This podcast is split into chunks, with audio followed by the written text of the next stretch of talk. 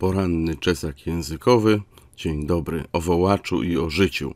Powiada się, że wołacz ma się źle, że umiera zwłaszcza w odniesieniu do nazw własnych, czyli witaj Sopot, dzień dobry Sopot, cześć Marek, ale do zwykłych rzeczowników jakoś się klei. W każdym razie słyszymy od dawna witaj szkoło, witaj Żaku, spieprzaj dziadu, milcz chamie. Milcz, głupi chłopie! Milcz! Milcz! Co z tego wynika? Wynika z tego, że nie o wołaczu jest ten odcinek, ale o przecinku.